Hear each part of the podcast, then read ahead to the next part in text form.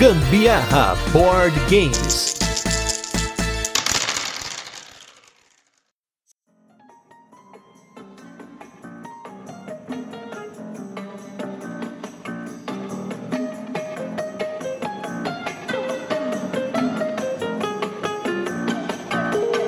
Galera, beleza? Aqui é Gustavo Lopes, Gambiarra Board Games, hoje com mais um Tem Dado em Casa. Esse programa com nome idiota, mas muita dica de jogo legal, muito assunto bacana, falando de jogos, listas de jogos e muito mais. E hoje nós estamos aqui para um dos temas que eu mais queria ter feito podcast há muito tempo. E finalmente, os nossos apoiadores lá do Catarse votaram a favor desse tema. E eu tô muito empolgado, eu já estou empolgado, porque é um tema bom com convidados ótimos, melhores ainda. Então nós vamos hoje quebrar tudo com um episódio sobre top jogos feio bonitos, gente. Aquele jogo que é feio por fora, mas é lindo por dentro. Não é feio só os olhos das pessoas, porque no, aos meus olhos ele é lindo, maravilhoso. Ele é a última bolacha do pacote, aquela pedra preciosa, aquela safira que vai fazer os seus olhos brilharem quando você joga esse jogo e aí ele traz aquela emoção, aquela coisa boa. E para isso hoje, pra gente falar de jogo feio, bonito, do meu lado esquerdo está ele que é um dos sobreviventes dos podcasts, porque cada vez mais parece que os podcasts estão morrendo. Falam que todo ano é o ano do podcast, mas no jogo de tabuleiro não é o ano do podcast. Geralmente é o ano que tá menos podcast, para falar a verdade. Mas ele é um sobrevivente. Ele é um guerreiro que tava aqui pertinho de mim há muitos anos e agora ele está mais ao sul do país, em Santa Catarina. Bruno Jacobi, do É Tipo War. Tudo bem, Bruno? Salve, Gustavo. Salve, galera. Pessoal do Gambiarra, apoiadores. Primeiramente, um prazer estar aqui. Para mim, o melhor podcast do Brasil. Inclusive, é melhor do que eu faço, eu acho. Olha aí, denúncia, autodenúncia, hein? Aí é ruim, hein? Me julgue por isso. Eu acho esse aqui melhor do que eu faço, mas tudo bem. Muito legal estar aqui, ainda mais nesse tema bacanudo de falar de jogo feio. Não, é jogo bonito, não sei. Na verdade, a gente vai definir isso com o passar do episódio. E do meu lado direito estou com ele, que é meu xará, esse cara que solta vídeo quase todo dia. Eu fico impressionado com o nível de produção, quanto que ele trabalha. A gente se fala coisa de criador de conteúdo, tal, que trabalha, não sei o que. A gente faz por amor, tal, mas esse cara ele faz até demais. É muita coisa, é muita produção, mas isso é legal porque a gente precisa disso. Produção e muita produção, produção de qualidade, coisa inovadora, efeitos diferenciados. É, é, vocês vão assistir depois, vocês vão parar, acabou o episódio. Se você não conhece o canal dele, vocês vão assistir lá. Estou com o Gustavo Razia, meu xará, do Greenhouse BG, lá do Rio Grande do Sul. Tudo bem, Razia? Fala, tia, tudo bem? Prazer enorme estar aqui com o meu xará, também aí, Bruno, prazer. Estamos aí, né? Primeira vez aqui num podcast, então perdoe aí qualquer gafe. Primeira vez participando do podcast ainda é do melhor podcast do Brasil, né? Olha aí que coisa boa. Olha a responsabilidade. E eu já digo de início, a feiura ou a beleza está nos olhos de quem vê apenas. Mas exatamente, gente. Isso é uma moral. Já podia subir o crédito do episódio aqui, mas não. A gente vai provar para você que tem jogo top, que é feio para muita gente. Talvez pra gente é feio também, mas o jogo é bom. E é isso que importa no final das contas. Tem aquela história, não julgue o livro pela capa. A gente já vai falar sobre isso. Mas a questão é que aqui, a gente lá no Gambiarra, a gente tem até um hashtag, que é o hashtag adote um jogo feio. Isso é importantíssimo porque hoje em dia esses jogos têm essas super produções, é componente de Kickstarter, é moeda de metal, é peça de plástico, é caixa deluxe, é big box, é não sei o que. Mas você não pode esquecer aquele jogo feio que tá no canto da parede ali, que você tá cobrindo um mofo da sua parede. É, pode acontecer, né? Tem aquele mofinho que fica no canto, sabe? Aí você põe aquela caixinha feia no canto que tá quase igual ao mofo. Não faça isso. Dê valor ao jogo feio, porque dentro desse jogo feio pode ter um jogo maravilhoso e é o que nós vamos provar aqui hoje. Começando por não julgue um jogo pela capa feia, porque tem jogo com capa feia e nós vamos falar agora de jogo com capa feia, mas o conteúdo dele é bonito. Pode ser que até não seja bonito aos seus olhos, mas pra gente a capa dele tá uma coisa errada, mas a parte de dentro dele tem algo que brilha aos nossos olhos. E começando com Bruno, grande Brunão, qual que é a sua seleção para hoje de jogo com capa feia, mas o conteúdo dele é bonito para você? Então, Gustavo, eu ia falar de um outro que ia ser meio polêmico, né? Porque é um jogo bem blockbuster, assim. Só que você me deu um esporro tão grande antes da pauta aqui que eu falei, não, não, não vou, não vou colocar ele, não. Não, não, não, não vou que colocar. Que é isso? Mas vai por, depois você vai fazer a menção honrosa. Não, depois eu vou fazer a menção honrosa. Mas o meu jogo com a capa feia, que o conteúdo é bonito, é o Merlin, do Stefan Feld, tá? Cara, eu vou te falar que quando eu comprei ele, eu achava até a capa bonita. Mas aí depois você vai observando a capa, assim, é um traçozinho, assim, meio infantiloide, assim, sabe? Do Merlin. Porém, pô, quando você abre e põe aquele tabuleiro bonito, arredondado, né? Com aquele rondel e tal, pô, o jogo é muito bonito dentro. Os componentes são bacanas também, as cores são bem legais e o jogo é muito bom, né? Só que o Stefan Feld, ele não é muito conhecido, assim, por fazer os jogos bonitos, né? Não é a especialidade dele. Então, no caso do Merlin, eu achei até que a produção interna ficou bem legal. Só que a capa com aquele velhusco lá, com, com cara mal-humorada, é que é meio feioso, né? Mas é um baita jogo, é um jogo que eu gosto muito. É o tal do, como o Sandro do Bordenburg fala, do núcleo imutável, né? Que não sai da coleção. E eu acho, assim, um jogo muito recomendável. Só que, assim, esqueça a capa, porque a capa é realmente não é das mais inspiradas do ilustrador. É, então, e esse ilustrador é um puta ilustrador, que é o Dennis Lohausen. Como eu sempre falo aqui, ele é o ilustrador com o maior número de jogos ilustrados dentro do top 100 do BGG e, quiçá, do top 200, que eu não analisei. Mas o top 100 eu sei, porque ele é um ilustrador que é famoso, ele tem as suas qualidades, mas a gente sabe que tem algumas coisas que ele faz mal. Ele tem uns garranchos. Deu uma escorregadela aí, né? é. Nessa capa mesmo, se você perceber, os caras estão olhando meio torto, assim, o um zoinho preto, né? Sabe quando a pessoa, tipo assim, Isso. ele, cara, ele trabalhou muito naquele tiozão que tá na capa, no Merlin. Ele fala, putz, mas tem que desenhar todo o resto, falta meia hora para entregar. Pera aí, eu vou arrebentar agora. Ele vai lá e ele dá aquela canetada top ali, e aí fica aquele carinha com aquele zoinho pequeno e tal. É, é meio que realmente, assim, eu concordo com você, que ele tá uma capa esquisita, mas eu acho o tabuleiro dele lindo. Ah, não, o tabuleiro é fantástico. Cara, eu adorava essa capa, agora eu tô aqui olhando para ela triste. Complicou. Isso vai acontecer bastante, tá? Nesse episódio. Você vai começar a ver a capa. Não, não, não. Realmente tem os seus poréns na, na capa. Eu não tinha reparado nos outros louquinhos lá, tudo torto. Mas eu acho, eu acho que é justo, porque ele deve ter feito a capa ali na sexta-feira, por volta das três horas da tarde. O pessoal da editora falando, vamos, é da Queen's Game, não é? Se eu não me engano. Isso, é da Queen, Gustavo. Queen Games. É da Queen. O pessoal da Queen's, ô, ô querido, ô Denis, vamos, vamos terminar isso aí. Aí ele acelerou e não ficou muito legal, não. Mas, mesmo assim, dentro é um jogo fantástico, assim. Aquele tabuleiro arredondado ali é, é bem bacana, né? Até mesmo por ser Stefan Feld. Lindo, realmente, muito lindo, né? Esse é um jogo que tá na categoria lindo aqui em casa. A capa dele, acho que a Carol nunca comentou, mas ela já comentou sobre o tabuleiro dela achar o jogo lindo, tanto que é um jogo que a gente manteve na coleção do Feld. Assim, é um dos. Na verdade, eu não tenho muitos jogos do Feld, mas esse, sem dúvida, é um jogo que vai ficar aqui por muito tempo. É, perto do Luna, por exemplo, ele é uma obra de arte, né? não, é verdade. Pô, eu acho o Luna bonito, cara. Mas eu acho que o Luna tem seu charme. Eu vou falar disso ainda. Porque eu sei que o Razer vai falar agora do jogo que tem relação com o Luna, mas eu vou falar disso depois. Razer, qual que é o jogo seu que você acha que a capa dele é feia, trabalha contra o jogo, mas o jogo em si é bonito? O conteúdo é bonito. Altiplano. Cara, que capa mais ridícula. Tem uma alpaca jogada no meio de um monte de traço colorido, cara. Isso é muito feio, cara. É a coisa mais preguiçosa do mundo. Se tu achou que o cara fez às 6 horas da tarde, mas esse aqui fez no sábado de manhã, eu acho. Era pra entregar na sexta, né? É, ele teve que ir lá no, no, no escritório para fazer no sábado de manhã, tá certo. Cara, assim, ó, eu gosto da produção dele, eu acho ele bonito na mesa, com aquelas ilhas, digamos assim, né? Onde a gente vai ter que passar. Eu acho toda a arte dele bonita. Mas a capa, cara, que coisa horrível. Cara, eu vou te falar que o Altiplano, a gente tem uma briga lá em casa, porque a Cris, ela não se desfaz do Altiplano por causa da lhama que tem dentro dele. Ela nem joga direito o Altiplano. Mas ela adora aquela lhama dele. E aí, não, não vamos se desfazer porque tem a lhama, ela é tão linda, a lhama, tá. Mas a, a lhama na capa, re, cara, eu nunca, realmente, Gustavo, muito obrigado por esse toque. Eu não tinha notado o quanto é feia essa capa do Altiplano. Agora, realmente, é, é, não, é, veio é à mente. Assim. Cara, tipo, e a arte que o cara fez no pente, assim, sabe? É ridículo, ridículo. Não tem nem sombra o negócio, cara. Não, é verdade. A sombra que tem, na verdade, é aquela sombra do Photoshop pra destacar ele, né? Tipo, aquele Isso. blend options, tá ligado?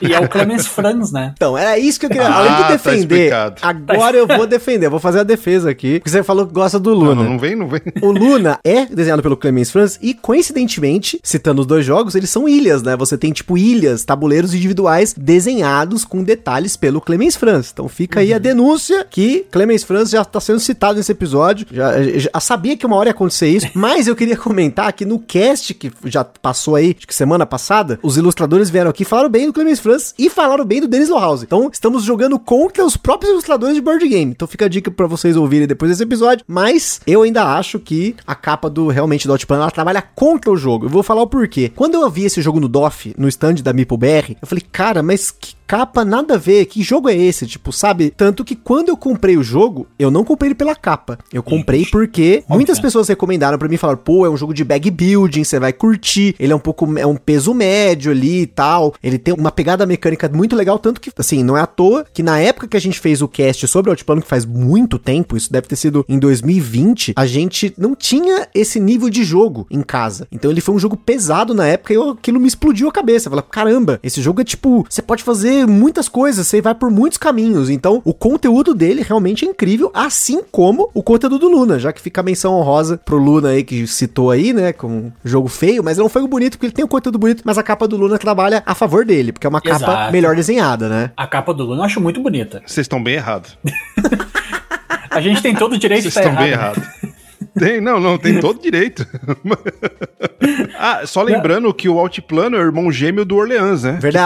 Que também é feio pra danar a capa também. Desenhado também pelo Clemens Franz. Esse sim é horrível. Pelo amor de Deus, aquela capa, aquele bonequinho torto, o cara, ah, não, mas era desenho da época. Mano, é feio pra caralho. Por que isso, gente? É aquele feio, é bicho é, feio. torto, na moral. E agora tem o Joana Dark lá, que é o Roy É, eu Wright, já- a eu- capa é feia também. Cara, pra mim o Clemens Franz é o Romero Brito do board game, né? Não, não, por favor, eu vou ter que expulsar esse cara do podcast, gente. Nós estamos com menos de 10 minutos de podcast, vai ter uma expulsão. Não é possível, o cara vai ofender desse jeito. Tá, eu nem vou comentar porque eu não sei quais são os próximos jogos, mas enfim, parando pra pensar, o artista acho que não tem nenhuma arte que me atrai, mas tudo bem. Olha, isso é uma grande denúncia, gente. É uma grande denúncia que eu vou reverter depois. Vou reverter com, assim, muita força. Mas agora eu vou falar o meu jogo. Porque o meu jogo de capa feia, mas o jogo é bonito por dentro, pelo menos pra mim é bonito por dentro, é um jogo chamado The Golden Ages. The Golden Ages é um jogo que não foi publicado no Brasil. Esses dois que a gente falou agora foram publicados no Brasil, né? O Merlin foi publicado pela Calamity Games e a MeepleBR publicou o Altiplano. No caso The Golden Ages, ele não foi publicado no Brasil. Ele tem algumas edições lá fora, mas a capa que eu estou falando é a capa original do jogo. Porque o Golden Ages, ele saiu pela Queened Games. Aí na Queened Games, ele tem uma capa muito bonita, que o conteúdo chega a ser mais feio que a capa. Já o Golden Ages original, que é- foi lançado pela Stronghold Games, pelo menos a minha edição é da Stronghold, eu não sei se originalmente ele era da Stronghold Games. Ele é um jogo de civilização maravilhoso, é um jogo rápido de jogar, é leve. No BGG ele coloca como 2.9, mas aqui na nossa escala deveria ser um 4 de 10, né? Ele tem um mapa que você vai modelar de acordo com o mundo que você quiser. Ele tem tech trees nos seus tabuleiros de jogador, né? Que são aquelas árvores de desenvolvimento, né? Você que vai escolher o que você vai desenvolver. Então, assim, é um jogo muito bom, mas a capa dele é muito feia, gente. Ela é desenhada pelo Alexandre Roche. Eu não me lembro de outros jogos desse ilustrador. Se eu não me engano, acho que o Troá é, é desenhado por ele, que também é uma capa já um pouco melhorzinha. Bruxeles também é melhorzinha, mas o The Golden Ages, eu acho que os caras chegaram pra ele e falaram assim: cara, você tem um dia pra ilustrar essa capa. Faz o que der, a gente põe. E pior, faz uma capa que dê pra colocar na expansão também. Porque a ilustração é uma ilustração dupla. Tem a capa do jogo e tem a capa da expansão. Elas são igualmente feias. Mas elas têm o charme. Sabe quando você tem um sobrinho que você fala, putz, esse, moleque vai, vai desenhar bem um dia. E você vê que ele consegue fazer umas coisas legais, ele tem um traço bacana, ele tá, ele tá indo bem. Essa é a ilustração da capa do Golden Age. Se você procurar depois no BGG, você vai ver. Ele tem ó, uns, tipo um, um espartano na capa, e tem um astronauta, tem um avião torto atrás, aí tem uma pirâmide que tá esquisita. Enfim, é uma capa com umas cores estranhas também. eh, Parece que ele pintou com textura em algum Photoshop antigo aí. Enfim, o jogo em si, a capa é muito feia. Quando ele chegou aqui em casa, a Carol olhou e falou: que, que merda é essa, né? Tipo, foi uma reação honesta. Mas, quando a gente jogou, falou: pô, esse jogo tem conteúdo. E é um conteúdo top, gente. Que isso. Apesar que a ilustração de dentro dele, confesso, também deve ter sido feita em um dia. Mas, como eu sempre falo, todo feio tem seu charme. Vide aí o ator mais feio e bonito do mundo, que é o William Dafoe, que ele tem o seu charme, com certeza. Você olha aquele sorrisinho dele nos filmes, assim, aquela coisa. Essa é nova sabe, pra tipo, mim. Você pega ele de Duende Verde, né? Sim, sim, sim, não. um Faz feio sentido, bonito. faz sentido, faz sentido, faz sentido. O The Golden Age é esse que tem até a Torre Eiffel na capa, esse é a Torre Eiffel, um É, é astronauta, isso aí, é tem isso o, aí. o planeta Terra no fundo. Cara, acho que eu vou ter que refazer. Ó, o plano não é mais tão feio assim. Cara, e assim, dentro do, jogo, eu, eu não conhecia esse jogo, eu fui dar uma olhada aqui. Primeiro tinha um mapa meio torto, assim, mas eu fui ver, ele, ele vai colocando os tiles, né? Então você vai Exatamente. modelando, assim, o mapa pelo jeito. Então é justificável o mapa sair meio torto, né? Tudo bem. Agora a capa realmente, tipo, é o cara falar, ah, faz qualquer coisa aí, temos que entregar isso aí. É que a sacada do Golden Age é que você coloca as peças do mapa de forma que elas vão montando um mapa que não é exatamente o mapa mundi. Você consegue montar o mapa mundi com as peças, mas normalmente você não quer fazer isso. Você vai montar o mapa a favor da sua civilização. Então é como se você estivesse descobrindo novas terras, mas essa terra que você está descobrindo provavelmente vai ser diferente da terra de outra partida e assim por diante. Isso pra mim foi mágico no jogo. Não é à toa que, isso que eu falei, ele é um jogo que por dentro, pra ele, ele é bonito. Esse ilustrador fez Jaipur também, né? Em uma das edições, porque a edição que veio aqui pelo Brasil pela Galápagos, se eu não me engano, é do Vincent Dutré. A dele é aquela que tá capa verde, que eu tive também, uma antigona, que é uma caixinha tipo de gavetinha, assim, né? Parece uma gaveta, mas ela não é de gaveta, né? Ela só, Uhum. tipo, ela é compridinha e tal, né? Mas era uma ilustraçãozinha feinha também, pra falar a verdade. Mas antes da gente passar pro próximo, eu queria fazer a, a menção honrosa denúncia do Bruno. Porque quando eu recebi. Eu sempre faço assim, né? A gente chama os convidados, a gente conversa, ó, que, que, que jogos que você acha legal pra colocar aqui, pra gente não ter às vezes repetição. Mas essa aqui foi bem tranquilo porque ninguém repetiu nada. Só que ele colocou um jogo aqui que me impressionou quando eu falei assim: falei, Bruno, você tem certeza que você quer colocar esse jogo na É, lista? não, daí eu Isso é sério? esporro. Isso é sério então, mesmo? deixa eu dar essa menção. É um jogo que é lindo, maravilhoso por dentro, mas a capa. Só que assim, ó, depois que o Gustavo deu um, um certo esporro em mim ali pelo WhatsApp, eu fui olhar e falei assim: é, realmente é bacana a capa. Não é tão feia assim. É o Escape Plan. Porra, porque o Escape Plan, assim, a arte dele dentro é muito conceitual, assim, da fuga. É como se fosse uma, uma prancheta e tal. Aqueles copos marcados no, no tabuleiro, né? Todo mundo que vai jogar o Escape Plan pela primeira vez, ah, sujou o copo aqui? Tá zoado, é, né? O jogo ele vem assim mesmo. Mas a capa, ela é meio quase que abstrata, assim, né? Não, não é abstrata, eu sei, mas é, eu, eu sei, não tô sabendo me, me explicar direito. Mas depois eu fui ver e realmente, assim, ela, ela tem seu charme, assim, da a capa do, do Escape Plan. É porque eu tô tão acostumado com a arte tão maravilhosa de, de Lisboa, de The Gallerist, né? Que o Escape Plan, eu olhei na capa, assim, eu falei. É, mas eh, já tô mudando meu conceito, tá? Peço Olha aí, desculpa aí tá aos vendo? ouvintes. Tá vendo como que a beleza tá nos olhos de quem vê? Gente, a capa do Escape Plan, pra mim, ela é linda. Ela é quase que um pop art, assim, meio GTA. Ela evoca o sentimento do jogo. Que o Ian O'Toole, dificilmente ele erra. Apesar da Carol achar que ela- é, a arte do Ian O'Toole não é muito legal, a Carol aqui fica de- a denúncia contra a Carol. Mas, eu acho que a capa do Escape Plan é bonita, ainda mais se você não, for pegar não. o conjunto das obras, gente. da- das obras do Ian O'Toole. Eu tirei uma foto recentemente das capas dos jogos dele, perto uma da outra, assim, nossa, é outro nível. O cara é um cara, ele é bom. A gente falou dele no, no cast dos ilustradores. O cara é bom. O cara é top demais. Não merece estar aqui. Eu acho que tu falar que a capa talvez tenha um charme, eu aceitaria, mas tu falar que ela é bonita. É bonita pros olhos de quem vê, tá vendo? Como que é? A não ser que eu esteja vendo alguma edição que não é a mesma que a gente tá falando Só, então. só tem uma, esse daí só tem uma. Caramba, é GTA do PC, né? Aquele antigão, assim, que a gente via de cima, assim, sabe? É, top, pô. Era muito Sim, bom, sim, muito que bom. Você não entende direito o que tá acontecendo na capa, né? É, eu não entendi do que aconteceu com o terno aqui do protagonista da capa, que tem um cara correndo numa cidade ali. Quando você jogar o jogo, você vai entender Aham. o sentimento da obra, entendeu? Esse que é o negócio. Tá, entendi.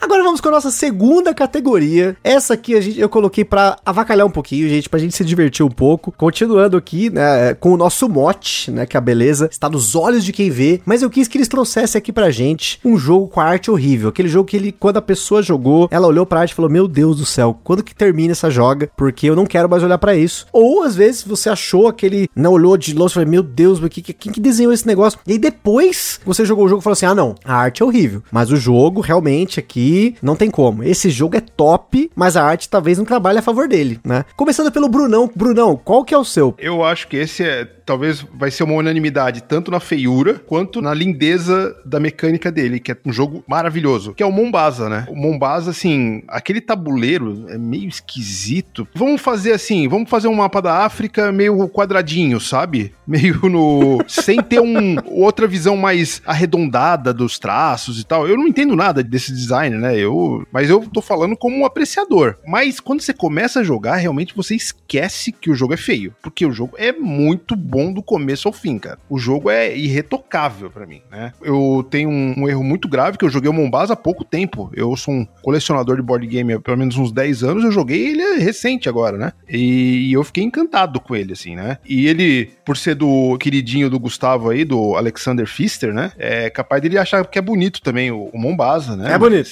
É bonito. Vou, vou justificar. Eu bonito. sabia, eu sabia. Não, porque assim, ó, se você falar do Maracaibo, pô, Maracaibo tem, tem, né, tem seu valor. Agora, o Mombasa, cara, desde as cartinhas, que é aquele. É o, cara, as cartinhas, se bobear, parece um pouco o traço do Merlin, assim, aquele carinha feito ali, meio, meio tortinho, sabe? Meio zoado. O tabuleiro também é aquele mapa da África meio esquisitão, assim. Assim, os componentes são legais até, mas quando você vai se imergindo no jogo assim, pô, é, tudo isso fica pra trás porque é um jogo fantástico. É recomendadíssimo, Mombasa. Como é que é o nome do artista do Mombasa?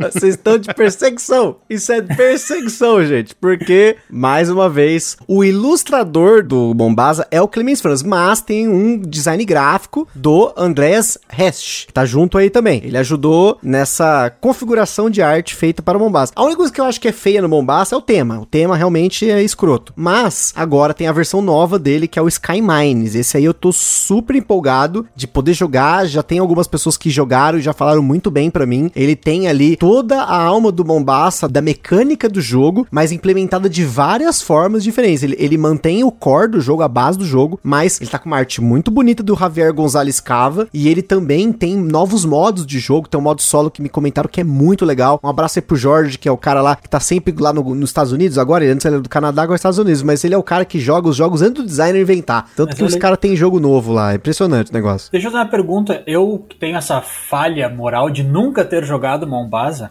será que agora com esse lançamento novo vale a pena esperar? Ou ainda vale a pena conhecer esse? Então, eu acho o seguinte: vale a pena esperar, ainda mais se você for jogar mais em dois. Assim, ele funciona em dois, realmente, mas ele tem o, o seu charme maior com a mesa cheia. Agora, o Sky Minds, ele foi equilibrado todo diferenciado, assim. O pessoal tem comentado bem, porque ele tem mais de um lado do tabuleiro, ele tem diferenças de equilíbrio no jogo. Então, assim, eu não sei, obviamente, se alguma editora vai lançar Sky Minds aqui do Brasil. Claro que, assim, tem muito de acesso, assim. Eu tive acesso a uma cópia do Mombasa muito barata, na época eu tava já começando a coleção do Alexander Fischer. Então, tipo, eu dei sorte, porque hoje é difícil achar. Mas, às vezes você consegue uma cópia, tem emprestado pra você conhecer. Aí sim, eu acho que vale a pena. Ainda mais se for jogar em três aí, né? Aí- você, o Jonathan e a, e Bárbara, aí dá pra jogar legal. Tipo, é um jogo mais pesado, mas eu acho que vocês pegam tranquilo, cara. É, é- o problema só assim, a regra dele não é difícil. O que é difícil mesmo nele é você equilibrar, né, todo aquele cabo de guerra que acontece ali em cada uma das quatro companhias do jogo. Pra quem não conhece o Mombasa, ele é um jogo de exploração de diamante na África e você tem quatro companhias principais na África que todo mundo tá investindo nessas companhias. Só que no final do jogo, você vai ter uma pontuação dependendo da posição que você investiu em cada uma. Você vai manipular quantos pontos cada uma delas vai dar pra cada jogador, como acontece também no Maracaibo. A gente falou no episódio do Maracaibo que ele tem um pouco da- do- dessa alma do Mombasa na parte lá da- das guerras lá, né? Que você tem em cada uma da. Tem acho que é a França, a Inglaterra e tem mais um país que agora me fugiu, lá no Maracaibo. Mas aqui no Mombasa você tem o equilíbrio de quatro companhias. Então, assim, acho que vale a pena conhecer. Acho que jogo do Alexander Pfister sempre vale a pena conhecer. Não importa qual jogo. Fica anotado o recado. Mas eles tiraram o Clemens Franz, né? Dessa Tiraram. versão nova aí. Inf- Infelizmente, Ah, tá. Tiraram. Não, só isso, infelizmente. só isso que eu queria saber. Só isso que eu queria saber. Infelizmente tiraram, porque o Clemens foi um cara muito ocupado. Ele tem muitos projetos, entendeu? É muito projeto, é muita coisa acontecendo. Todo mundo requisitando a arte do Clemens Franz, entendeu? Aí complica pra ele, né? Então, não é sempre que ele pode atender. Apesar de ser um grande amigo do Alexander Pfister, hein? Isso eu sei. Eles começaram juntos, o primeiro jogo do Alexander Pfister foi desenhado pelo Clemens Franz. Eles estão aí até hoje, mas os caras são muito ocupados, né? Mas óbvio, tem que ser amigo. Mas, mas isso eu não tenho dúvida nenhuma que eles são bem amigos. pra estar juntos sempre assim. Olha a denúncia Tá implícita aqui aí. um gente. hater de Clemens Franz. Tô vendo, tô vendo. Explícito. Segunda parte do podcast, quase um ban. Agora, como, vamos parar de falar de Clemens Franz, vamos mover pra um outro cara que tem arte horrível. Esse sim, esse aí eu não tenho como defender, mas eu entendo o charme. Tudo tem charme, gente. Tudo tem charme. Razia, qual foi o jogo que você olhou, que tem aquela arte que você não gosta, que dá aquela ojeriza em você, que você olha aquele negócio e fala, meu Deus do céu, por que, que não mandou o sobrinho desenhar?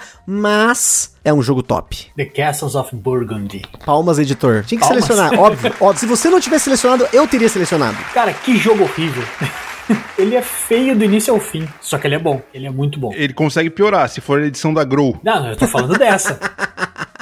Eu tô falando daquela edição que tem as duas torres do castelinho na pontuação. Nossa, é verdade. São duas. Olha, olha só. Eu achava que era tipo, tinha acabado o espaço e o designer só terminou ali a trilha, né? Eu acho que foi falta de espaço mesmo. Eu tô dizendo que é duas torres porque eu acho que é mais, melhor de convencer. As verdade. pessoas olham e pensam: o que, que é isso aqui, meu? Os caras não calcularam direito o tamanho dos espaços. Não, é duas torres, calma. Ah, tá. Aí aceitam, sabe? Pra engolir, né? Com forceps, né? Na boca, porque, assim, né? O, o cara tem uma paleta de cores horrível nesse jogo. Eu acho que é tudo um, um tom pastel feio que não chama atenção. Ele não Um acertou em nada, de- né? Ele não acertou Não. em nada no jogo. Só o que acertou aí foi o Stefan Feld no design mesmo.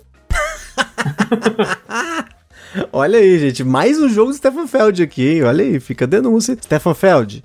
Apesar que, gente, ó, vamos defender aqui. Uma, eu vou defender e desdefender, tá? Vou, vou, vou cortar aqui porque eu preciso defender e desdefender esse jogo. Por quê? Eu acho a arte do Castle of Burgundy meio charmosinha. Assim, meio charmosinha. Vou falar que é meio só. Só que aí teve a versão que depois de não sei quantos anos, acho que 10 anos dele, que eu acho que conseguiu ficar mais feia, né? Eles ela- saturaram todas as cores. Meu Deus do céu, você não consegue enxergar nada. Se o cara tem algum problema de visão, alguma coisa, ferrou. Jogar de óculos escuros. Nossa senhora, o negócio não dá. Só que aí, a Waking Realms e a Leia Ravensburger tiveram a brilhante ideia de fazer aquela edição do Castles of Burgundy Special Edition, que a arte é muito linda, mas gente, você vai pagar mais de um K aí tranquila, com tranquilidade. É mais de um barãozinho num Castles of Burgundy que você poderia obter na época que a Grow tava no saldão, que foi o meu caso, por 90 reais. Então, assim, é, é complicado. Putz, amigo meu comprou na edição da Grow também por isso aí, 90 pila. E junto ainda comprei outro jogo desenhado pelo mesmo cara, que é o Harold Liesk. Que esse cara eu acho que ele tem uma arte meio zoadinha mesmo, que foi o Porto Rico. E aí, tipo, né, não tem o que falar, né? Eu- São dois jogões, fica a menção honrosa, são jogões, mas que tem arte, pelo menos depende da versão, né? A versão que veio do Porto Rico da Grow aqui já é arte bonita. Teve a arte feiozinha lá, que era do Harold Liesk, né? Que era o tabuleiro, era parecia uma ilha meio torta, assim, aí tinha uma cidade em cima. É um negócio meio estranho, assim, né? A versão da Grow que veio pra cá é a versão de jubileu, né? Que é a versão de aniversário dela, é? Isso, exatamente, exatamente. Que já é mais bonita, né? Ela já tem um tabuleiro mais charmoso e tal, né? É, já é menos feio, com certeza. Nossa, pra mim a versão do Porto Rico é absolutamente horrorosa. É que você então não deve ter visto a antiga. Você não viu. Eu vi a da Grow. A Então. primeira É. que eu joguei foi da Grow. Mas tem uma mais antiga, mais estranha. A antiga, ela parece que foi feita no Excel, assim, é tudo quadradão, cheio de texto. Parece é o wallpaper do Windows 95, tá ligado? Isso. Vocês lembram que no Windows 95 tinha o carinha com a na ilha? Sim. Não sei se vocês lembram, que, não sei se vocês são velhos o suficiente pra lembrar daquele screensaver. Ô, Gustavo, eu sou do tempo do Windows 3.11, cara. então vocês lembram, sim.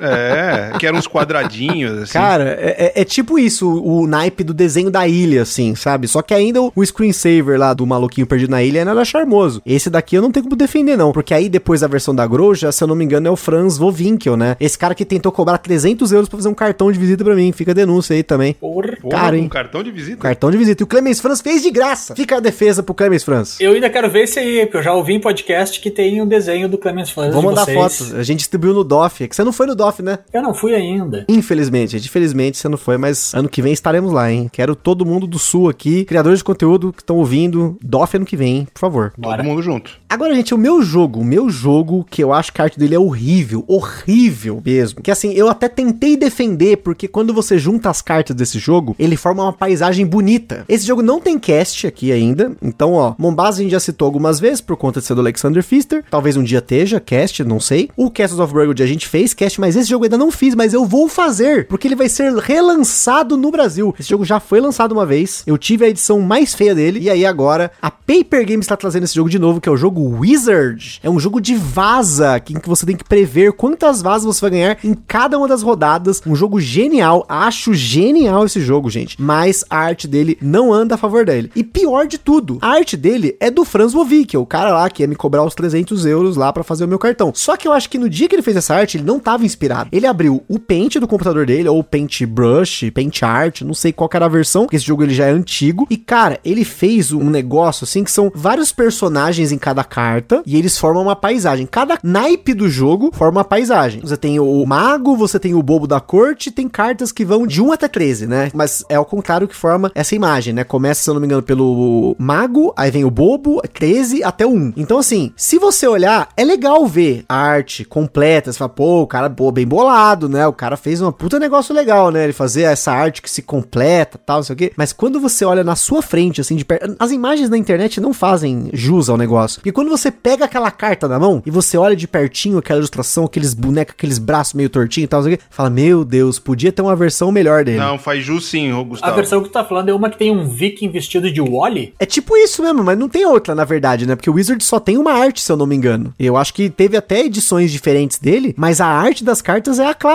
É uma arte de 1984, se pá. Cara, certeza que ele fez isso aqui no Word Art, sabe? Foi, é tipo, paintbrush, tá ligado? É, não, Cara. certeza. O pessoal mais novo não vai saber o que é paintbrush, tá? Só pra avisar. Verdade, tem essa, tem essa. Denúncia pra galera que é geração Z aí, né? Cara, e assim, parece umas cartas meio ocultistas, meio satanistas, sei lá. tem uns símbolos, né? Os negócios. É, né? não, não. É, As é- runas. eu, uma vez eu peguei numa, na Tabulândia, onde a gente jogava lá em Blumenau, esse jogo, cara, eu, eu desisti. eh, Todo mundo falava que ele era bom, mas eu peguei ele na mão assim, eu não joguei porque ele era tão feio, mas tão feio. Falei, Ficou com nojo de pegar o jogo. É, não, eu falei assim, cara, eu, eu- vai machucar meu olho, sabe? Vai começar a arder.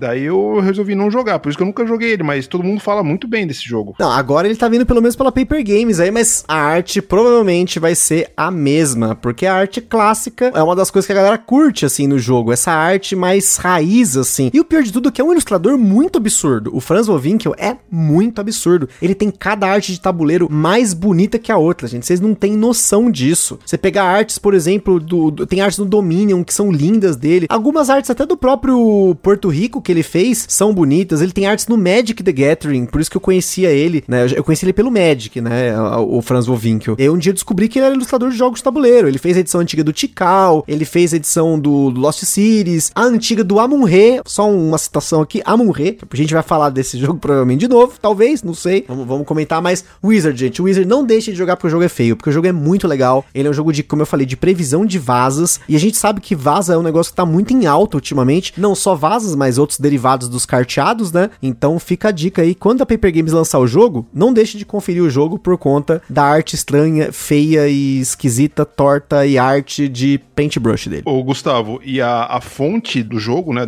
onde tá escrito Wizard, certeza que ele tirou de alguma banda de metal underground. assim, Certeza, né? certeza absoluta, certeza. Isso eu não tenho dúvida. Aí ele tirou, tipo, era Wizard of Doom. Daí ele tirou o of Doom ficou só o Wizard. Ou às vezes os caras também se inspiraram, né? Vai saber, né? Nunca É. se sabe a origem de cada coisa. Quem veio primeiro, o ovo ou a galinha, a fonte do Wizard ou a fonte das bandas de, De power me- metal dos anos 90? Da Fica Noruega. Reflexão, né?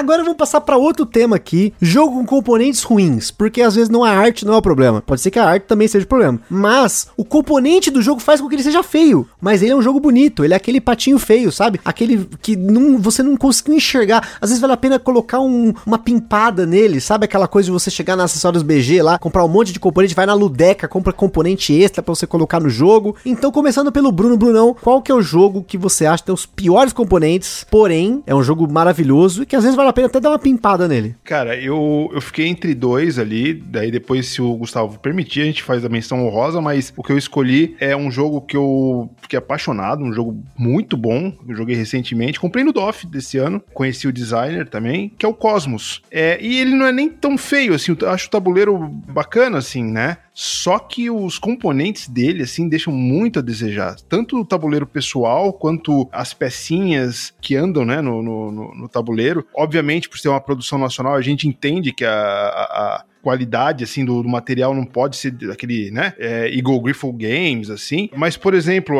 o tabuleiro eu achei ele um pouquinho... Poderia dar uma pimpadinha nele, né? E aquelas... Os componentes químicos que ele tem, porra, já fui até pesquisar, se você vai ali no Acessórios BG e tal, se você comprar os outros componentes químicos e os outros planetinhas, porra, o jogo cresce absurdamente, né? Porque ele é um jogo muito legal, porra, um jogo assim, um, um- card game muito envolvente, tem umas coisas bem geniais, principalmente o negócio de você não poder passar de determinada pontuação se você não libera uma coisa. Eu achei isso, putz, é fenomenal, assim, essa mecânica, mas realmente os componentes deixam um pouco a desejar. Eu não falo mais mal porque eu sou puxa-saco de produção nacional, não vou falar tão mal, mas é um jogo que é muito legal, muito legal, mas os componentes poderiam dar uma melhoradinha de leve, assim. A edição que você jogou é aquela edição de colecionador ou é a edição regular do jogo? Porque a tem regu- duas, né? A regular, eu joguei a regular, a regular. Mas eu não sei também a diferença, só pra comentar, né? Eu, eu sei Acho que o jogo que- teve duas edições. Eu acho que vem os planetinhas nessa edição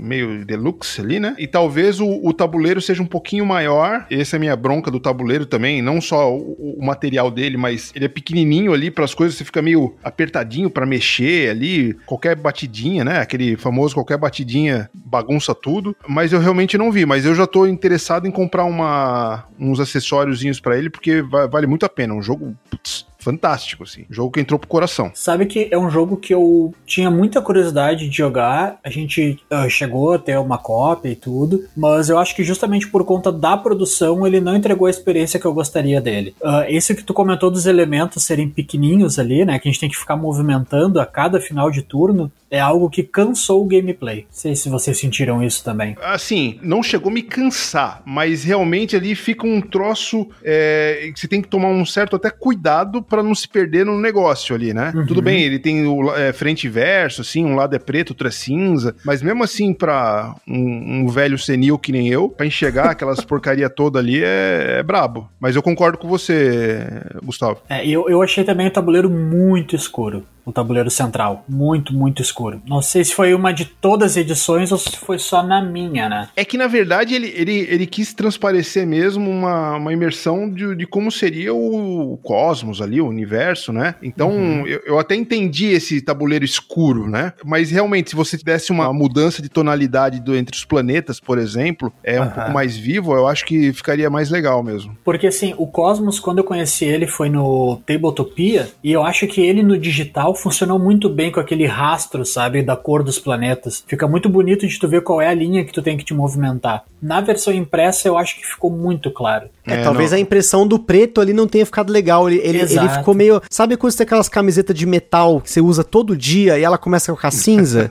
eu tenho várias assim que tiveram que jogar fora. Jogaram fora sem o meu consentimento, para falar a verdade, mas tudo bem. Eu tenho umas dessas também. Eu tenho uma da Vantage que tá lá só o tá osso. Vendo? Metal Opera 1. Isso, exatamente. exatamente. é essa mesmo. É, é bem nesse nível mesmo, tá vendo? Os caras sabem. E aí, assim, é, esse é o jogo que a gente aqui no Gambiarra não fez episódio, mas lá no Greenhouse tem vídeo de regra, tem vídeo de jogo solo, dá pra ver. Inclusive, quando vocês estão falando, eu fui olhar lá no vídeo para lembrar como que era o tabuleiro dele, porque eu não joguei o Cosmos, né? Então eu falei, putz, pode crer, eu acho que ele fez vídeo, eu me lembro de alguma coisa assim, então fica aí para você o jabazinho de graça. A arte das cartas eu achei sensacional. Ah, bonito, sim, muito sim, bonito. A arte é muito legal. A arte das cartas eu achei um deleite, assim. Sinceramente, eu achei muito bonita mesmo. Não, Mas é os fantástico. demais componentes eu concordo com o Bruno. Agora, Raza, qual que é o seu jogo? O que, que você tem para colocar aqui pra gente? O jogo que tem componente ruim, mas que entrega uma experiência que vai muito além daquele componente que ele não merecia. Ele não merecia aquela produção. Não merecia, não merecia mesmo. Mas enfim, eu tô falando de Herdeiros do Khan. Herdeiros do Khan, que é o nosso jogo aí nacional, né? Do Rodrigo Rego e Lucas Ribeiro. Mas os componentes da estrela, eu tenho que dizer, falta até palavras, assim. Acho que foi o primeiro jogo que eu tive que fazer punch nas cartas.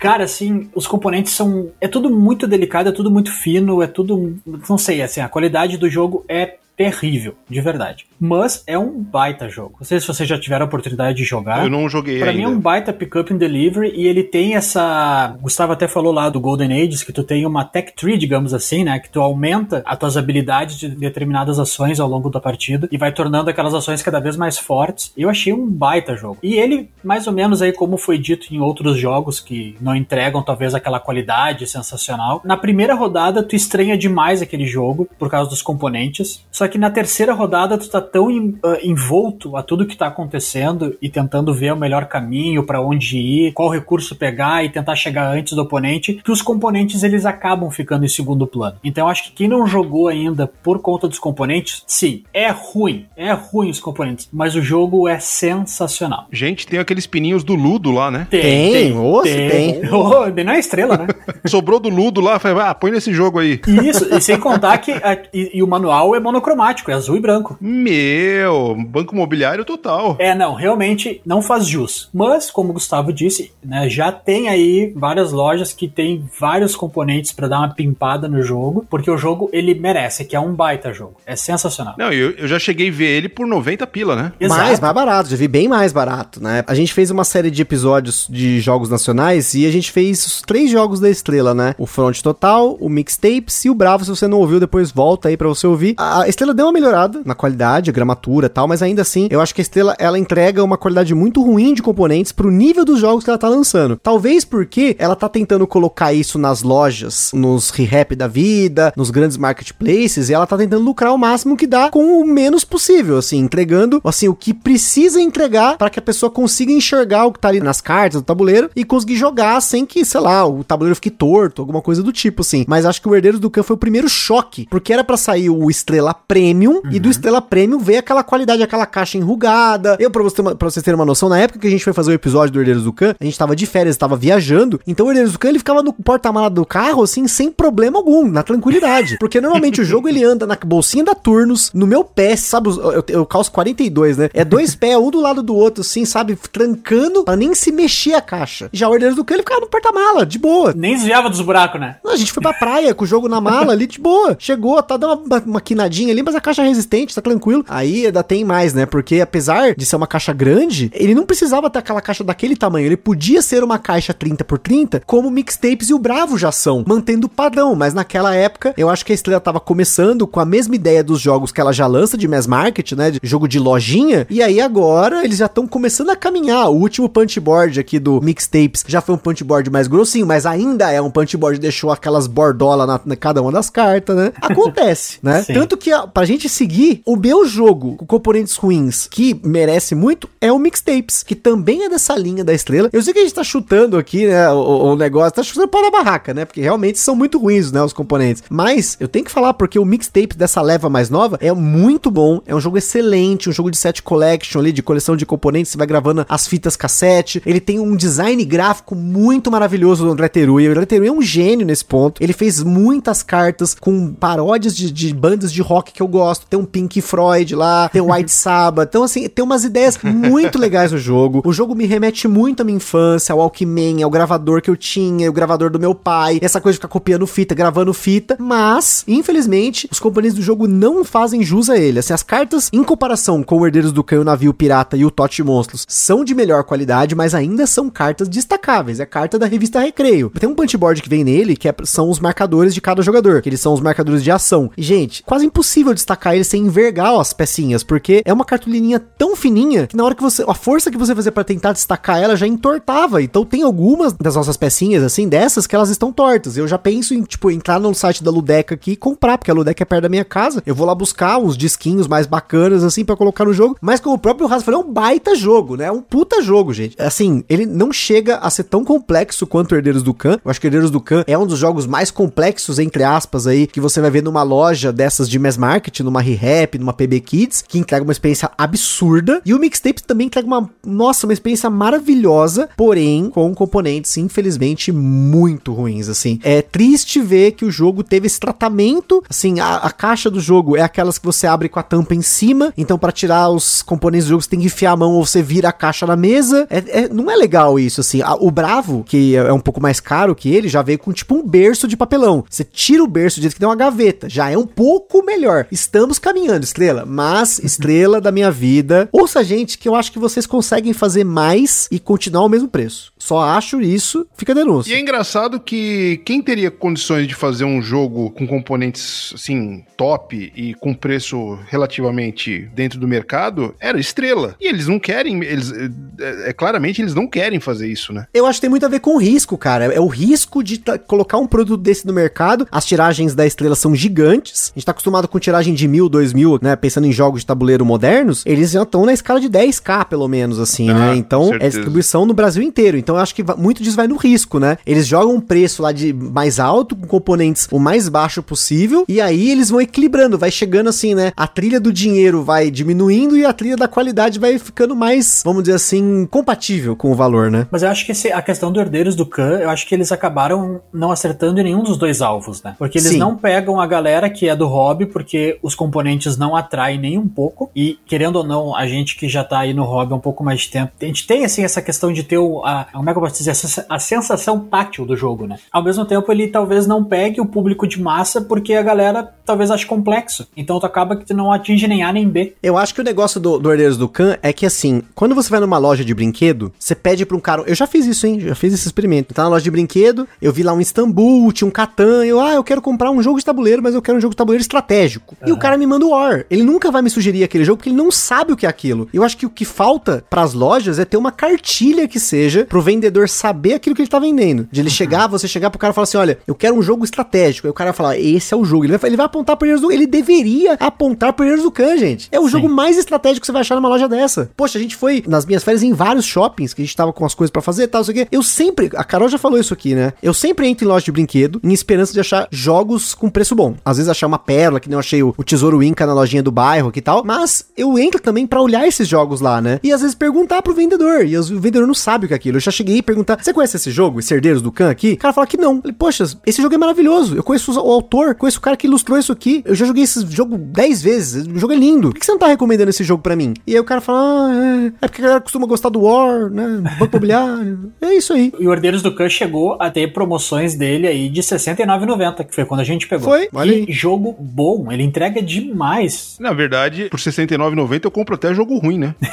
na nossa atual situação. É, não, eu, tipo, o Blackout, quando teve aquela onda do Blackout a 90 pila, eu nem sabia do que se tratava o Blackout, cara. Eu fui lá e comprei. E é bom pra caramba, né? E é, E é bom muito pra bom. caramba. Porra, é, bom muito pra bom. caramba. Diga-se de passagem. É, muito bom. É Fica- surpreendente. fica- é surpreendente, tá mais pelo preço. E a, e a quantidade de componente que vem, né? Isso. Mas o jogo do Alexander Pfister, gente. O jogo do Pfister não tem erro, exceto alguns. Mas esses daqui, os alguns não tem aqui. Então fica denúncia também pro Clemens França. Ah, mas também, então fica a denúncia que o, o Blackout é feio também. É feio, mas não é do Clemens França. Já fica aí, pra não, não, não ter o bullying de novo. Não tem um bullying. Quebrou a amizade dos dois, né? Isso porque a gente tá com essa arte que é um pouco mais. É a arte clara, né, do tabuleiro. Porque a Sim, primeira sim. tiragem era pior ainda, acho. E pior de tudo, que é a arte de um cara que é absurdo, absurdo, que é o Chris Quillians. Ele é responsável pela arte dos jogos do- da série Pandemic, do novo Great Western Trail, do Azul, do Coimbra. É um cara que desenha muito, mas eu acho que, de novo, é coisa de prazo. Precisava de uma arte, os caras... Chris, você tem 5 horas pra fazer um tabuleiro, 250 cartas, tabuleiro de jogador, vai, Xablau. Ele fez o Merchants e Marauders, cara, que eu acho Cara, sensacional. Esse cara é muito bom. Fica aí a dica, você que não conhece. Chris Quillians, esse ilustrador é top e ninguém fala dele. Difícil. Mas nós falamos dele no cast dos ilustradores aí pra manter a homenagem.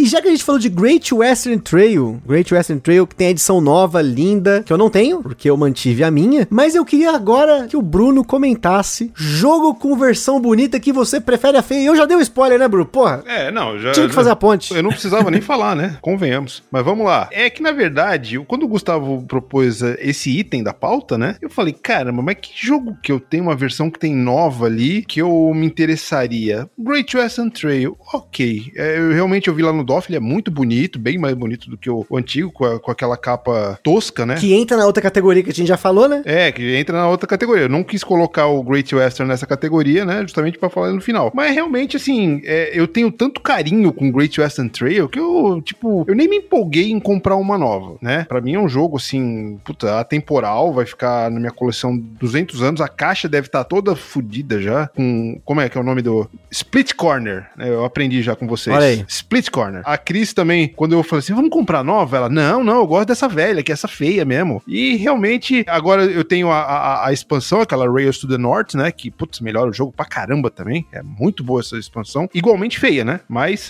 eu acho assim, não, por enquanto, não me deu vontade nenhuma de comprar um, essa versão nova. Isso que no nosso grupo aqui que a gente joga, vira e mexe, alguém fala, ah, vamos jogar um Great Western Trail. Então, ainda faz sucesso por aqui. Não vejo necessidade de adquirir essa nova, que deve estar uma, uma pequena facadinha, né? Acho que é o que? Uns 400, 500 pila. Uma, Provavelmente, ainda deve estar nesse valor. é da Galápagos, né? Então eu ainda sou conclave team, então fico com a minha versãozinha antiga dos Cowboys Brokeback Mountain, Sem chapéu. sem Sem- chapéu. E detalhe, fica o detalhe aí, que você falou do Mombasa, né? E não foi coincidência, porque o Great Western Trail, ele é ilustrado pelo outro cara que eu citei no- lá no Mombasa, que é o Andreas Rest, que ele é o designer gráfico, ele tá, apesar de ser ilustrador, ele também é designer gráfico, né? A gente falou no cast ilustradores, tem diferença entre o designer gráfico e o ilustrador. Só que nesse caso aqui, ele é os dois, né? Ele é o único que, pelo menos, segundo os créditos do BGG, eu confiar, talvez esteja faltando informação, fica denúncia, mas aquela capa tem o seu charme. Aquela capa rendeu figurinhas de WhatsApp. Aquela capa, você olha para ela, você vê aquele sorriso médio, Mona Lisa daquele cowboy do meio, você fica meio intrigado. O que, que esse cara tá pensando? Será que ele vai ganhar o jogo? Então você não sabe, né? E tem também senhores barbas e bigodes dessa capa, que é muito bom. Então fica aí meu elogio médio, porque eu também acho essa capa feia. Eu acho a capa do Chris Williams muito mais bonita. A arte do Chris Williams é muito melhor que a arte do Great Western Trail antiga, mas também vou manter esse Great Western Trail antigo justamente para eu não ter vontade depois de comprar os outros Great Western Trail Argentina e Nova Zelândia. Então eu quero manter só o normal, entendeu? Tem Senão também. sabe, né, o que acontece. Ah, mas aí pra ficar bonito na prateleira tem que ter os três junto. Ficar bonito, trilogia. Sem contar que essa capa nova do Great Western Trail parece propaganda da Marlboro, né? Nossa, igualzinho. Cara, aquelas propagandas dos anos 90 que era pintado, não era Aham. roto, tá ligado? Venha para onde está o sabor. Venha para o mundo de Marlboro. Olha isso. Perdi até o chão aqui agora. Era muito bom. Eu vou fazer um comentário aleatório. Eu sempre quis ter um relógio da Malboro por causa da arte. A, gente ia no, relógio assim, perto da casa da minha avó, tinha um bar que a gente ia pegar a caçulinha lá e tal. E aí tinha um relógio da Malboro, que ele era o formato de um cigarrão de madeira. E aí ele tinha o relógio no canto, onde seria tipo a, né, a bituca ali, onde se acende o cigarro, na ponta. E na outra ponta tinha essa arte aí do cavalo, né, do cowboy, o horizonte, pôr do sol e tal. Era muito bonita a arte. Tanto que até hoje eu não achei um e não vou olhar no Mercado Livre, porque senão eu vou comprar essa merda. E eu não É, preciso disso. Hoje em dia a gente acha, né? O problema da internet é esse, que a gente acha as coisas, né? A gente acha, isso é um problemão mesmo. Agora a Raze, a Raze, eu já citei o seu jogo também aqui. Já. Mais uma denúncia de jogo que tem a arte antiga bonita, essa muito bonita, mas dizem que a nova é mais bonita. Qual é o jogo? Vamos lá, jogo com a versão bonita que você prefere a feia, mas no seu coração a feia é bonita, a bonita é feia. Pois então, vamos lá. O jogo que eu vou falar pra vocês aqui é o Amun-Re. O Amun-Re agora também, agora durante o cast, inclusive, eu me dei conta que ele tem três versões, né? Olha aí, hein? Olha então, vamos ter que Eu citar. tava na minha cabeça a versão antiga da Super Meeple, que é a que eu gosto. Eu acho lindo aquele tabuleiro. Eu acho muito bonito quando a gente vai colocando as pirâmides, como é que ele vai se transformando. Eu gosto daquele tom mais alaranjado, assim, sem muita saturação na cor, né? Ele dá aquele aspecto mais de, de calor do deserto mesmo. Tem essa nova que, apesar de eu adorar o ilustrador, o meu francês tá um pouco enferrujado, que é o Vicente Dutré. Perfeito. Esse cara aí, eu adoro as artes dele, mas eu achei terrível o novo Amon-Re, que é a edição de 20 anos, né? Eu achei terrível a capa, eu achei terrível o tabuleiro, achei terrível as cores, eu achei muito ruim. Tem um boi ali, nada a ver na, na capa. Tem né? um boi na capa, tem um É. boi na capa. Tem um cara ali com o braço torto arando o negócio, sabe? Isso. Uma pirâmide lá atrás. Cara, não Uma sei. garça na cabeça do boi.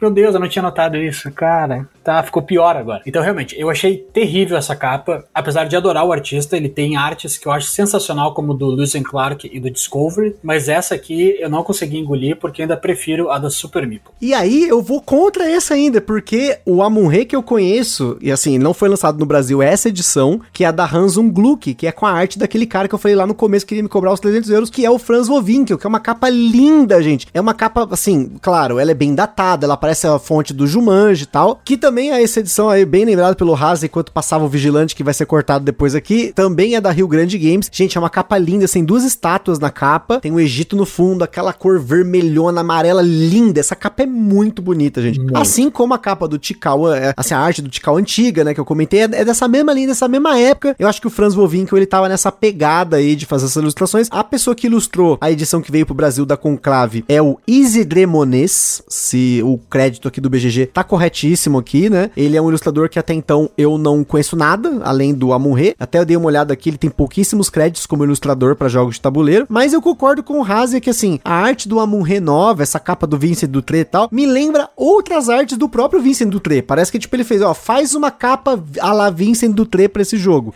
E eu acho que as cores elas não remetem a o, o- assim, o que o jogo quer passar, né? É claro, você tem o riozinho no meio do tabuleiro, tal, no jogo, mas eu acho que ficou com mais cara de fazendinha do que cara de Egito. Não sei se vocês concordam. Concordo, plenamente. Tá muito verde, tá muito pra cima as cores, não sei dizer. Me pareceu o tabuleiro do Stone Age, olhando as cores assim, sabe? Tipo, cara, não é, eu quero ver aquele monte de areia, sabe? E um riozinho no meio. E aí, se ele encher, ele dá fruto, senão não. ponto. Não precisa de todas essas cores aqui. Parece que é um. A, a capa, como a gente tá falando, parece que ele pegou um aranhado de coisa que ele tinha sobrando lá e montou, sabe? É, porque se você tá jogando um jogo desse, você quer ter a sensação de você estar tá no deserto, né? Exato. É, o, o deserto ali é o mote do negócio, o, o Nilo ali passando no meio e tal. Então não tem por que fazer esses anarruê todo aí no negócio, esse carnaval todo. Mas assim, ó, o tabuleiro antigaço do Amon-Re, ele também não vou falar, eu não vou defender, porque ele não trabalha muito a favor, não. O, o rio, sabe quando você desenhava um rio na escolinha, que você, tipo, fazia tipo uma serpente, assim? É, é nesse nível, assim, o, o tabuleiro. Mas o design gráfico do Amon-Re antigo é, é, bem bom, ele é bem funcional, pelo menos eu ainda acho, assim, né? Mas eu sou suspeito Sim. porque, né, eu gosto, por exemplo, de artes como jogos tipo Feium, né? Pra quem não conhece, depois procure aí Feium, é um jogo do Friedman Freeze, F-A-I-Y-U-M, que é do Harold Liesk, que é o cara do Castles of Burgundy antigo e que de outros jogos que a gente citou aqui, que é uma arte feia que trabalha bem pro jogo. Então tem seu charme. O jogo chama Feium e ele é feio. Exatamente. Piada pronta, né? Piada faz, pronta. Faz todo sentido. Não quis nem citar ele aqui porque eu não joguei, né? Então, mas é uma, é uma piada pronta, com certeza. Agora, o jogo que eu vou citar aqui, que existe uma versão bonita dele, e eu prefiro a feia, na verdade eu vou fazer uma menção rosa mas como o pessoal não conhece a menção rosa, depois eu falo a outra. A menção rosa vai pro Project Elite, que é um jogo que ele foi lançado no passado pela Artipia Games, e muita gente puxa o saco da versão da Cool Mini or Not, mas eu ainda acho que a versão com a arte original lá dos grego maluco lá da Artipia Games é muito mais bacana. Ela me remete aquelas artes conceituais de jogos de videogame dos anos 90. Então eu acho muito legal os aliens como eles são desenhados, até mesmo as miniaturas meio leprosinhas eu curto, tranquilão assim, de boa. Entendo que a versão da Kumini or Not tem uma produção mais encorpada, mas eu prefiro a velha. Eu prefiro aquela capa parecendo carta de Duel Masters. Enfim, é gosto. Mas o jogo que eu prefiro, a versão entre aspas, entre aspas, feia, porque às vezes ela trabalha contra o jogo, mas que a versão nova é muito bonita e eu ainda prefiro a velha por N motivos, é o Kanban, né? No caso aí, o que saiu no Brasil aqui foi o Kanban Drivers Edition, né? E hoje nós temos a versão que é o Kanban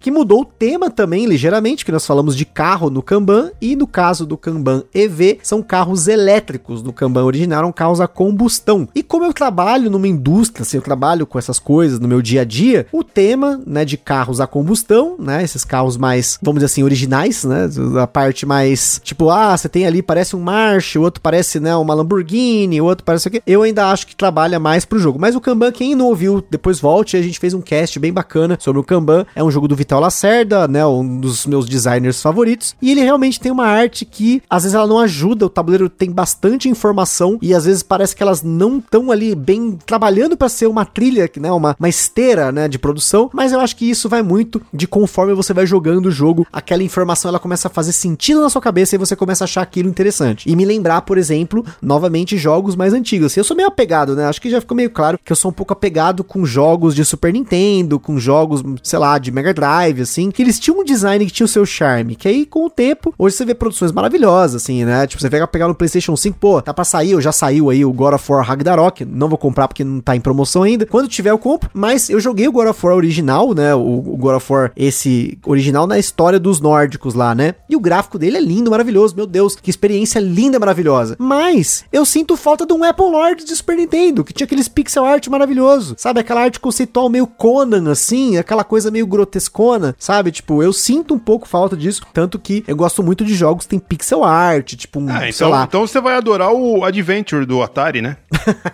Atari já, já tá indo muito longe pra mim. Que já. era um quadradinho e um dragão.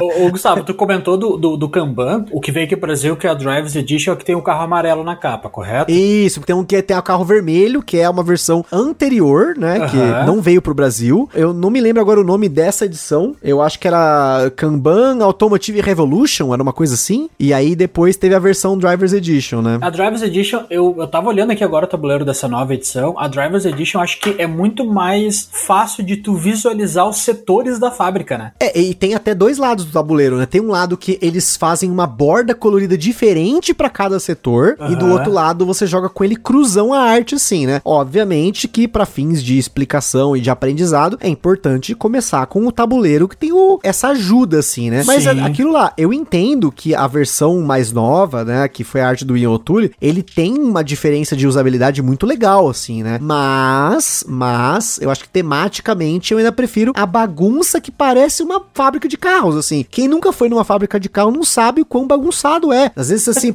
a mesma Toyota, né, fica a denúncia. Mesma Toyota, que preza pelo Kanban e tal. Gustavo, pô. você trabalha com a Sandra? Então, eu trabalho com uma Sandra, por sinal. Esse que é o mais engraçado. É uma- Mas olha só, esse novo Kanban aqui, por exemplo, pra- ah, como a gente tá falando da- da- dessa linha de produção de carros, né? Aí tem as esteiras. Nesse Kanban que a gente tem aqui, que é o Drivers Edition, a esteira já cai na pista, né? De teste. Nessa Sim, nova sim, versão, a esteira tá de um lado, a pista de teste tá do outro. É, ele tem, tipo, na- nessa edição nova, ele tem uma trilha no centro do tabuleiro, uma trilha amarela, que ele vai chamando pros laterais do tabuleiro cada uma das ações diferentes, né? Então ele tem até uma- uma- um negócio interessante, porque essa trilha, ele tem uma porta, como se tivesse uma avenida atrás dessa trilha, e aí do lado esquerdo é a pista de teste, do lado direito é onde tá as esteiras, da onde saem os carros lá, né? Eu achei essa solução bem interessante, mas eu ainda gosto da outra solução feiosa da edição velha, assim, né? Tipo, não acho feio, eu gosto da outra edição. Eu vou fazer uma autodenúncia aqui. Eu, eu vendi o meu Kanban porque eu queria comprar o Kanban desse modelo novo, né? Mas vocês estão falando tão mal aí que eu tô quase recuperando a minha velha.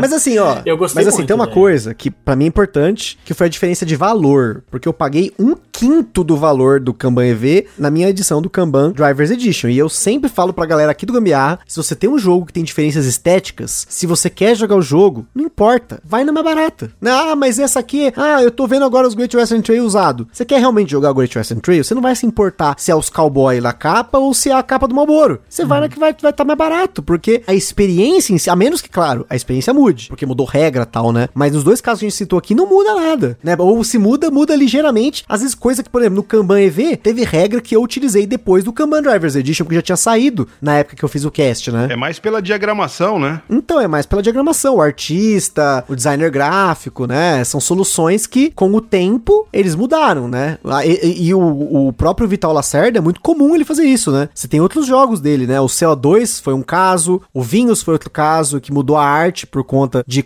pegar lá o Ian O'Toole, porque aí eles fizeram a parceria. Mas assim, é interessante aí, né? O outro lado da moeda, o Ian O'Toole, ele trabalha junto com o Vital Lacerda em todos os jogos do Vital, assim, tipo, de perto. A ponto dele participar de partidas pra observar o que as pessoas estão olhando no tabuleiro, como que as pessoas estão movendo as peças, pra onde. Ele questiona isso. Então, é um trabalho muito minucioso. Então, assim, tem que tirar o chapéu pro cara, porque o O'Toole é muito bom. Ele é um especialista em user experience, é uma coisa assim diferente do que nós estamos acostumados. E no caso dos- de outros jogos, se você for pegar é, jogos de tabuleiro até mais antigos, não se tinha tanta essa preocupação de user experience, assim como se você pegar um sistema de computador antigo, um jogo de videogame antigo, não se tinha tanta preocupação com a experiência do usuário, essa coisa da sensação tátil, essa coisa da experiência visual, da arte, enfim. Isso cada vez mais tem aberto pra quem quer trabalhar com isso espaços muito bons, né? Pra ilustradores, pra designers gráficos, pra eh, quem projeta componentes. Então, assim, tem o outro lado da moeda que jogo bonito também é bonito. Claro, poxa, que, que eu, eu amo meu Cleópatra com as pecinhas de brinquedo. Poxa, tive a oportunidade de comprar o Cleópatra velho? Tive, mas, pô, esse aqui tem coluna de brinquedo. O templo é um brinquedo, pô. Eu gosto ele- disso também. Mas aí fica a denúncia, porque o Cleópatra velho, ele tem diferença de regra do Cleópatra novo. É, né? isso ele tem. Esse novo é mais simplificado tal. Nem tem como Exato. simular, né? Ah, mas eu vou te falar que eu prefiro o antigo, porque dá uma preguiça de montar esse Cleópatra novo que eu vou te dizer. cara. Então, esse é um problema. Aí que vem a denúncia do jogo bonito muitas vezes. Essa caixa imensa, pra você desmontar essa caixa é um Megazord. Aí fico preguiça de jogar. Aí joga uma vez por ano.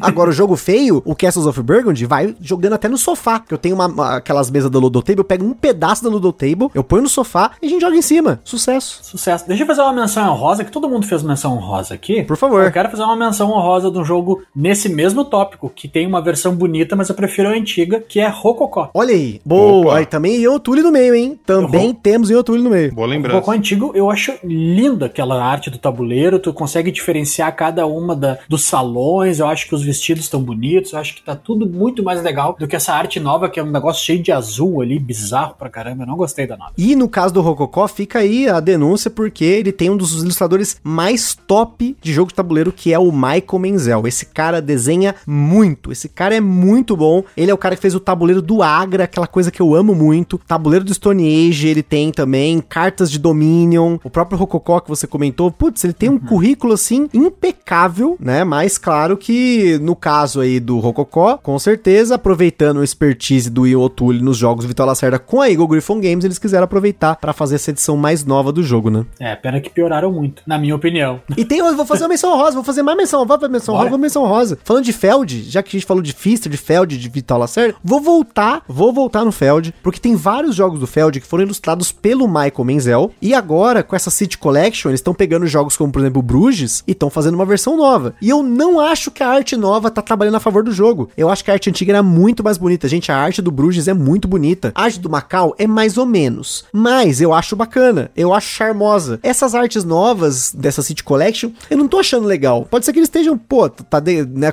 conseguindo pegar esses jogos e trazer de volta tal, mas eu ainda acho que a arte tinha que ser mais bonita, aquela coisa mais classuda, sabe? Tabuleiro do, do, do Bruges é aquela cidade linda, maravilhosa, é classudo. Pode às vezes até ficar ruim de enxergar, não sei. Não joguei o Bruges, mas eu conheço as fotos, né, por fotos. O Amsterdã me pareceu bem bonito. Então, mas eu, eu acho que é alguma implicação minha com a, com a arte do jogo, assim, com o tipo de arte. Eu acho que, assim, claro, a arte é um negócio muito subjetivo, né? A gente pode colocar aqui que, se você for pensar, os gostos que a gente tem são muito diferentes, né? Eu até não quis entrar nesse tópico nos cast dos ilustradores lá que a gente fez, porque a gente falou só de arte de jogos de tabuleiro, mas eu gosto de arte fora disso, tipo arte de mangá, arte japonesa, é pintores, arte conceitual, ilustradores de Magic. Então, assim, se for falar disso, a gente vai ficar, tipo, a noite inteira falando aqui. Mas eu, não sinto que tá legal essa arte dessa City Collection. Assim, pode ser que também porque eu não vi ela ao vivo. Eu só vi ela, tipo, nas imagens, assim, né? Então, talvez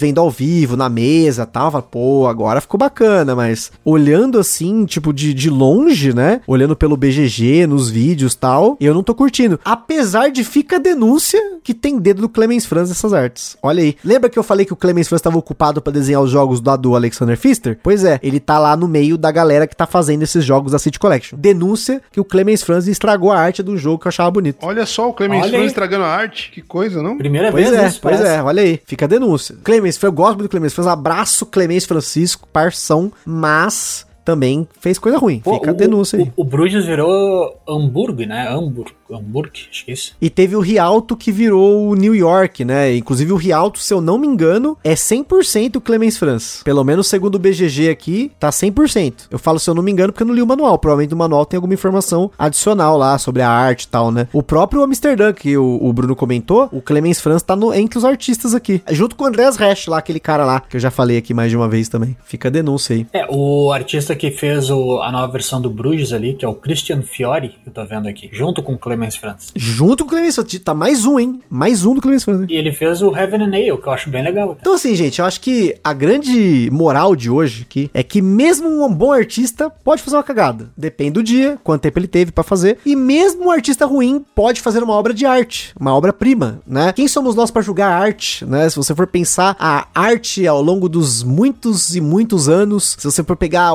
que às vezes você vai falar que merda é essa, né? Quem nunca foi numa, vou- não sei você, mas quem nunca, você que tá nos ouvindo, não sei, mas quem nunca entrou numa galeria de arte, olhou um quadro por 70 mil dólares e falou assim: por quê? Quem nunca? Quem nunca olhou pinturas pra comprar pra sua casa, um quadro, alguma coisa assim, e aí viu aquela, nossa, caríssimo, e parece que o cara meteu uma pincelada de azul, uma de branco, jogou uma tinta na tela e peidou em cima e saiu o quadro. E aí você olhou e falou assim: meu Deus, alguém vai pagar por isso? Quem nunca comprou um carro amarelo ovo, né? Olha aí, quem nunca comprou um Twingo verde-limão? Isso. Pode acontecer. Que os vendedores começam a festejar a hora que você compra. Acontece, gente. Eles estouram Acontece. champanhe e tudo. Mais uma vez aí, queria agradecer aos nossos companheiros de cast aqui, Bruno Jacobi do Etip War e também Gustavo Raza, meu xará, lá do Greenhouse BG. Muito obrigado por participarem aqui dessa divertida lista de jogos que a gente colocou aqui. Jogos que vão abrir a sua mente, porque são todos jogos muito bons. Pode ser que você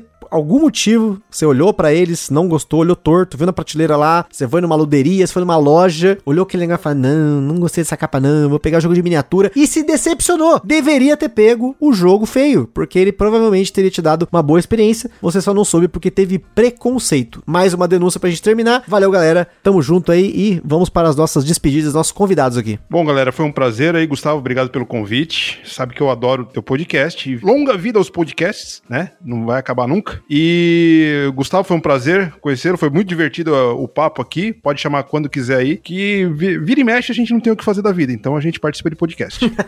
Eu gostaria de agradecer também, muito obrigado. Não parem com o podcast, que afinal de contas é o que eu escuto indo e voltando do serviço, então é uma mídia que eu consumo bastante. Foi a primeira vez que eu participei de um podcast, já estar aqui no Gambiarra é um prazer. É um prazer aí estar aqui com o Gustavo, prazer o Bruno, que eu não conhecia e também foi muito divertido o papo. E a galera, como o Gustavo falou lá no início, Greenhouse está largando vídeo todo dia, todo dia. Segunda a sexta temos vídeos na Greenhouse. Aqui tem produção. É isso Aqui que eu tem gosto. produção, é isso aí. Então é isso aí, pessoal. Espero que vocês tenham curtido esse episódio. Quem votou lá dos nossos apoiadores do Catarse, se você não apoia, apoie pra você poder votar nesses temas, nada a ver. Mas muito obrigado quem votou, porque eu esperava gravar esse cast, estava ansioso para gravá-lo e finalmente conseguimos. Aquele forte abraço e até a próxima.